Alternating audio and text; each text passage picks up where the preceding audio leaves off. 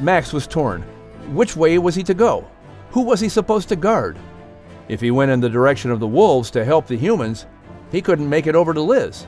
If he went in the direction of Liz, what would happen to the humans? It appeared that both choices offered a sacrifice. Oh, help me! I don't know which way to go.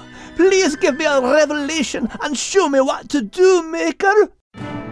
Welcome to the Epic Order of the Seven, the podcast, with your hosts, Max and Liz. This podcast is brought to you by Playful World Ministries.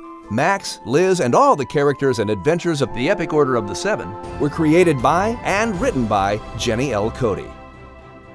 On today's episode, we'll hear Chapter 62 from the Ark, the Reed, and the Fire Cloud, and a little later, Miss Jenny has a special letter from one of you. And going right along with today's chapter, she reminds us that life is full of choices, and how we choose can either bring us closer to our Maker or sometimes cause us to stray away from Him. And we sure don't want to do that, but hey, it happens to the best of us. So we'll deal with that in Jenny's Corner coming up in just a little bit. But right now, I'm going to make a choice. I choose to step aside for a little pause. Well, actually, eight little paws. Oh, oh monsieur. lad, that were bad. and so, here's the owners of those eight little paws, probably here to tell us a couple of tales. Make it stop then. Oui, s'il vous plaît. Here's Max and Liz. Are you done then? Enough with the puns already. Next thing you know, he'll be wanting me to tell you how rough, rough, rough me day is going. Oui, and then I would have to come up with the perfect answer for you. Uh, and I'd be speechless, and then you'd say, What's the matter, lad? Cat got your tongue? Aye, but you'd be barking up the wrong tree. oh, Max, don't be so dogmatic. Ooh, are you giving me some catitude? of, of course not. I have too much personality. well, then, why are you keeping me on such a short leash then? I'm just giving you something to chew on. well, make no bones about it. Okay, okay, you made your point. No more dog and cat puns. Or, rather, in keeping with our theme, I choose not to do any more dog and cat puns. Hmm, what do you think, Liz? Can we trust him? well, uh, maybe we should add a clause to his contract. Okay, you two, come on, it's time to get serious. Because today's chapter focuses on a certain Scottish terrier who has a choice to make. A very difficult choice. You see, last time you may remember, this certain Scotty dog I wonder who he's talking about. heard a very difficult truth from a certain French cat. hmm, who could that be? Yeah, and this Scotty dog didn't like what he heard from the French cat and just walked away. But now he's had time to think about what she said. And he soon finds himself with the most difficult choice he's ever had to make. Are you ready? Then here we go with Chapter 62 The Choice. The scene before Max was astounding. Thousands of animals were exiting the ark on the top of this majestic mountain peak. Noah's family was herding the creatures slowly off the ark, trying to maintain some semblance of order. The animals seemed disoriented, as if not quite knowing what to do or where to go. After all, this wasn't their original home territory. They didn't know where the ark had drifted to in the world. All they knew was that they were on an elevated slope with far reaching horizons. Which way to go? Max shared this feeling emotionally. He had just walked out on a tough conversation with his dear friend. How could he have done that to Liz? She wasn't trying to be mean, she was trying to speak the truth in love. And Max didn't want to hear the truth. Confusion reigned in Max's heart, as it reigned in the hillside below. The giraffes were gingerly making their way out the front door of the ark, ducking to miss hitting their heads on the lintel. Max heard Chipo telling Upendo, Don't look down! Don't look down! Poor giraffe, afraid of heights. Something deeper struck Max. Don't look down. Is that what he had been doing these last few weeks? When was the last time he looked up to the Maker? Max felt ashamed. Liz was right. He had looked to Charlie for direction, not the Maker. Would the Maker even listen to him now? He had to try. He had nowhere else to turn. Max made his way to a solitary spot on the outer deck and raised his eyes to the skies. There was no fire cloud in the sky, yet he knew the Maker was there. Um, it's me, Max. I know it's been a while since I talked to you. I need to ask your forgiveness. I've been so caught up in things here on the Ark and trying to be the hero that I didn't ask you about things. Liz were right. I asked Charlie about things. He made me feel important and like I could do everything on me own. I didn't start out this way when I left the glen. Gillamon told me to go to you for guidance, and I did for a long while. But then I lost me way. I took me focus off you and put it on myself. That were wrong. I'm sorry. I know Gillamon would not be proud of me. I know ye aren't. And that hurts me heart sighed Max, as he prayed with more heartfelt anguish than he had ever known. Even though his heart was breaking, he began to fully realize how he had been behaving. There was a sweet release in his spirit as he laid everything out for the Maker. He didn't feel rejection from the Maker. He felt acceptance and forgiveness. Max suddenly remembered something Gillamon had told him long ago.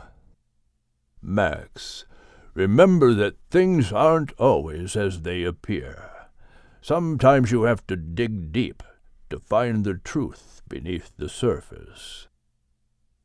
I were too hard on Liz. The things I said to her, I. What a mean spirited lad I were. I may not agree with what she's feeling, but I have to at least listen. She were digging deep for the truth. Well, I've been looking at everything on the surface, said Max, getting angry now at himself. What if she's right? Max thought out loud. He remembered what Craddock had told him about the wolves. He had returned to England to bring them across the channel because of the feeling in his heart that it was the right thing to do. Ah, when was the last time Max felt that tug on his heart by the Maker? Max hadn't allowed himself to feel it in recent weeks. He shook his head sadly. The wolves had been called by the Maker to the ark. If they were the ones causing the trouble, it wouldn't make sense that the Maker had put them there, especially if they were going to attempt harming the humans. Things were truly not what they seemed. A feeling of dread came over Max. Suddenly, he too had a bad feeling about what could be happening below. If there were any shred of truth to what Liz had told him, then something bad was about to happen. Oh, how could he put himself in the place where he was not doing his duty? He had always been the protector of creatures. What if he missed the mark now? Max had to find Liz so they could together figure out what to do. He frantically scanned the sea of animals, looking for her. Al and Kate were making their way through the crowded line of animals. Neither of them was very tall, so they hitched a ride on the polar bears, Peter and Pearl. How could we have gotten separated from Max and Liz? Kate asked Al, feeling frustrated. I can't stand to not be able to find someone like this. There, there, lass. We'll find them. Just keep your chin up and your eyes out, and they're bound to turn up, said Al reassuringly. Would you like me to get on my hind legs so you can get a better view? Peter asked Al. What a wonderful idea, lad. I'll hold on tight, answered Al. Peter raised up high on his muscular back legs, towering above the other creatures. Al moved up to sit on Peter's head as he scanned the crowd for any sign of Max or Liz. The other animals in line behind got impatient Hey, down in front, We're dying to get off this boat. Keep it moving, called Rajah Peacock. Hold your feathers. I'm looking for Max and Liz, answered Al with a frown. Well, I don't see them yet. You can get done now, Peter. We'll try again in a bit, Al instructed. Da, this is okay, said Peter. Suddenly Kate thought about Crinan and Bethu. Of course, just as the gulls had found Craddock, they could help find Max and Liz. Pearl, I need you to do your famous polar bear growl and call for Crinan and Bethu. You got the only voice I can think of that they'll hear over this noisy crowd of creatures, said Kate. Okay, Kate. Al, you might want to close your ears for a minute, said Pearl. Al put his paws over his ears as Pearl let out a rumbling polar bear growl that made the fainting goats fall over and the caterpillars roll up into balls at the loud sound. Pearl calling Crinan and Bethu! Pearl calling Crinan and Bethu! Come here at once! shouted Pearl.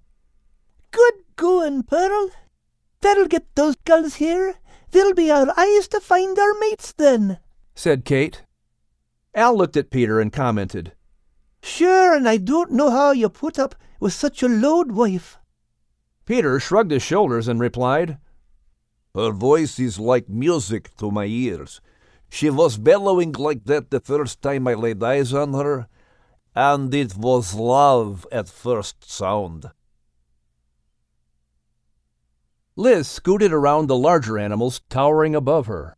She was so petite that she could squeeze through the narrow openings.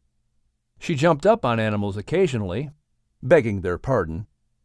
Tumo, the rhinoceros, even gave her a bit of a ride as he trotted down the corridor, causing the wooden planks to bend and creak under his weight. But soon he was caught in the bottleneck of animals backed up in their hurry to leave the ark. Sorry, Liz. This is as far as we go for the moment, said Tumo, merci, Tumo. By the way, have you seen Albert? asked Liz. Not since breakfast. Al was in the jungle, sharing a bunch of bananas with the monkeys, replied the rhino. Merci. If you see him, uh, tell him I am looking for him, s'il vous plaît, said Liz as she jumped down and ran through the legs of her transporter, careful not to let him step on her tail. Liz could see daylight streaming in the open door up ahead. Soon she could get outside and assess the situation. Crinan and Bethu were sitting on an outcropping of rocks when they heard Pearl bellow for them. They had been watching in amazement the exodus of pairs of every kind of creature that inhabited the earth. They never knew so many different kinds of lovebirds existed. Dear, I believe that were Pearl calling, said Bethu. Aye, me love, and I know where she is calling from. Let's go, answered Crinan. The two birds flew over the sea of colorful creatures, sometimes swooping down to bid hello to their friends, before reaching Peter and Pearl, who were slowly making their way down the exit ramp from the ark. Hello, Kate, Al. ye bellowed, Pearl? Said Crinan. Hello, you two, Kate answered. We can't find Max and Liz. We got separated this morning before Noah called all the creatures to leave the ark, and the crowd is too big. Can you fly around and see if you can spot them then? asked Kate. Aye, lass. It won't be easy. We never seen so many creatures before. There are thousands and thousands of them. 'Tis a crazy scene, and we'll be hurt, but we'll do our best. Peter and Pearl, carry Kate and Al to that cluster of rocks and stay put there so we can find you again. Off we go, said Crinan as he and Bethu went flying up in the air. Every square inch of ground was moving, with every color and texture imaginable, packed tightly together. Fur, scales, hides and feathers blended to form a spectacular sight. The two gulls flew up high for a better view. They could see the ark perched solidly on top of the mountain peak. Back behind the ark was a steep cliff that descended into an abyss. I hope no creatures go down that side of the mountain, dear. They'd be in for a terrible fall. exclaimed Bethu. You're right, me love. But the humans are helping the animals know which way to go. It looks like all is well. answered Crinan. They continued surveying the ground, but didn't see a trace of Max or Liz. This would take some time. Max remained on the outer deck. He scanned the sea of creatures below, looking for Liz. He noticed an outcropping of rocks about 100 yards from the base of the ark. Ham and his wife Maybeer were helping the farm animals gather together. Isabella, Don Pedro, Giorgio, Pauline, Jacques, and Henriette looked as if they were holding a meeting. Henriette, of course, was running the meeting, pecking at Jacques. Then he spotted the wolves. What are they up to? growled Max to himself. They were running against the flow of animals, heading straight for the humans, whose backs were turned. It was then he spotted Liz. She was further down the mountain slope. She appeared to have jumped up on a rock ledge, obviously to get a better view. Max's heart caught in his throat. Charlie was slithering toward her from behind. What was he to do? Something was wrong with both scenes. The wolves were making their way to the humans, their back fur raised, clearly signaling trouble. But what was Charlie doing, sneaking up behind Liz? Why would he be going in her direction? Max was torn. Which way was he to go? Who was he supposed to guard? The feeling of dread intensified as he considered either option. If he went in the direction of the wolves to help the humans, he couldn't make it over to Liz. If he went in the direction of Liz, what would happen to the humans? Whom did he believe? He was torn. He didn't want to choose either. It appeared that both choices offered a sacrifice. Oh, help me! I don't know which way to go. Please give me a revelation and show me what to do, Maker! cried Max in anguish. The Maker spoke to him.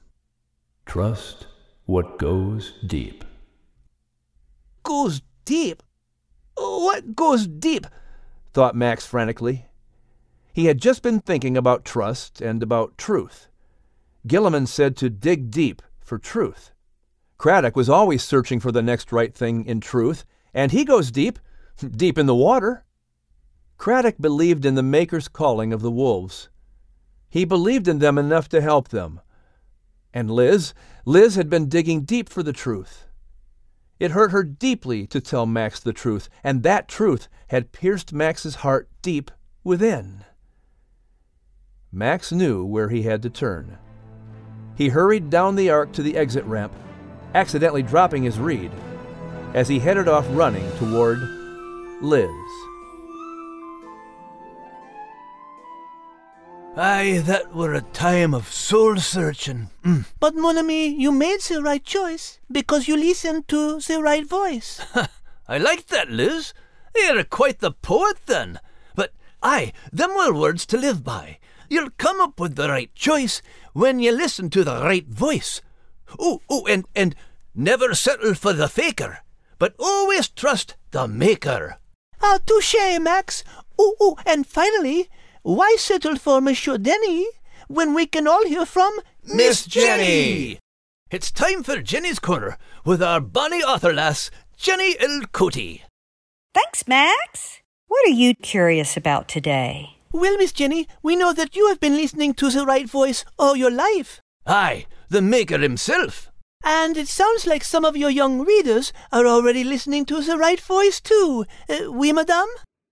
I recently got a wonderful email from a girl named Evie, and she's 12 years old and she lives in Tacoma, Washington. And she wrote to me and said, Dear Mrs. Cote, I would just like to say right off that through reading your books, I have most definitely grown closer to God. I've actually been moved to tears a few times when I feel the presence of God in my heart. You know, when you just feel a peace come over you and you know you are loved more deeply than you could ever imagine, your books have done that to me. I'm currently rereading The Wind, the Road, and the Way. Through this book, I'm reminded of how God can take someone who's completely lost in life, Saul, and make them whole.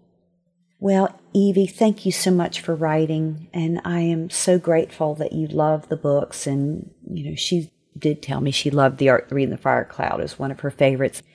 But that is a wonderful way to start about our chapter today on the choice. And this was a tough scene for me to write for Max because last week we talked about how Liz had to speak the truth in love. And that's a tough thing when you have to speak boldly to a friend. And I also stressed how sometimes we need to be the one to hear the truth. And then what do we do with it? We have a choice to make. And the Lord, He's going to confront us with truth a lot of times. And the Holy Spirit will whisper in our hearts and say, you know what? You're not on the right path. You need to correct this. Um, that gentle nudge to take a different path and go a different way. So I was sad for Max. He's our hero. And it's been a sad thing to watch not only he and Liz, their friendship kind of fall on hard times, but to watch Max drift away from the Maker. But this is something that we all do at some point in our lives. And here's the beauty of it. Just like Evie wrote about how God can take someone who's completely lost in life, whether they have never come to the Maker before or they've drifted away, like we're prone to do. God is always there, willing and waiting for us to return, and He'll restore everything and make it right. But the first step we have to take is a choice. And we have to admit that we're wrong and we have to swallow our pride. And that's hard to do, isn't it? Ultimately, we have to choose if we're going to do the right thing and call out to the Maker, like Max, or we're going to be stubborn and prideful and go our own way and keep hurting. But I think that Max chose to do the right thing, and I hope you will too. I sure did, lass. Thanks, Miss Jenny. Aye, talking to the Maker first always be the right start. I just wish I would have figured it out a wee bit sooner. Ah, don't oui all, eh? And the truth be told, the things of this world are constantly trying to throw us off course and make things difficult. Right, Monsieur Denis? It seems your job is becoming more difficult too, no? Uh, we, Madame Lisette. And that's because our story is getting more intense every week. And our next episode will have you on the edge of your seat. You see, Charlie the Snake is now called Charlatan, which means the original impostor. That's right, the faker. And dealing with him is guaranteed to get ugly. Don't miss our next episode. Once again, the Epic Order of the Seven, the podcast, is produced by Playful World Ministries, and The Ark, The Reed, and The Fire Cloud was written by Jenny L. Cote. And since today we're talking about choices, let me remind you when it comes to the Epic Order of the Seven audiobooks, you now have two choices. Of course, there's The Ark, The Reed, and The Fire Cloud, and now our latest audiobook, The Voice, The Revolution, and The Key. The story of Patrick Henry and how America began to seek her independence with a little help from Max, Liz, and the whole Epic Order of the Seven team. So you can choose either of these amazing stories on audio by logging on to audible.com. Then again, why not choose both? They make great gifts and help allow us to continue producing these podcasts. And for the print version of any of Jenny's nine Epic Order books, log on to Jenny's website, epicorderoftheseven.com. Once again, the Epic Order of the Seven, the podcast, is produced by Playful World Ministries, and The Ark, The Reed, and The Fire Cloud was written by Jenny L. Cote. And I'm Denny Brownlee. Thanks for joining us. See you next time on the Epic Order of the Seven, the podcast. And remember, you'll come up with the right choice when you listen to the right voice. So never settle for the faker when you can always trust the maker. Have a grand day.